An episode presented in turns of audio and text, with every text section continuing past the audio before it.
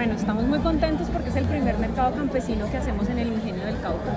Esto se enmarca en una estrategia del sector agroindustrial de la caña denominada compromiso rural, donde venimos acompañando e impulsando distintos emprendimientos de nuestra zona de influencia y llevándolos a distintas ferias y espacios, pero es la primera vez que lo hacemos en las instalaciones de nuestro ingenio y por tanto pues representa mucho para nosotros. Al ser un mercado campesino vemos que hay muchas personas, emprendedores ¿De cuántos estamos hablando? Hoy tenemos 46 emprendimientos, de los cuales 40 son de los municipios de Corinto, Miranda, Padilla, Puerto Tejada, Villarrica y 6 son empleados de nuestro ingenio que también son de la zona y están mostrando sus iniciativas.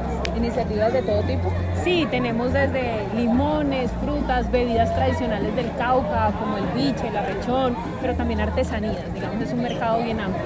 ¿Cómo fue la exponencia o cómo se hizo para que estas personas se vincularan a este mercado? Como lo manifestaba, ellos ya vienen en una relación con el sector agroindustrial desde hace más de un año, donde los hemos acompañado en unos procesos de formación, capacitación, y es por esto que ya tenemos una relación de confianza con ellos y están aquí como otra de las actividades que desarrollamos con ellos. ¿Y de qué manera este tipo de eventos les beneficia a ellos después? ¿De, de qué manera se han vinculado directamente con ustedes algunos de los de los emprendedores?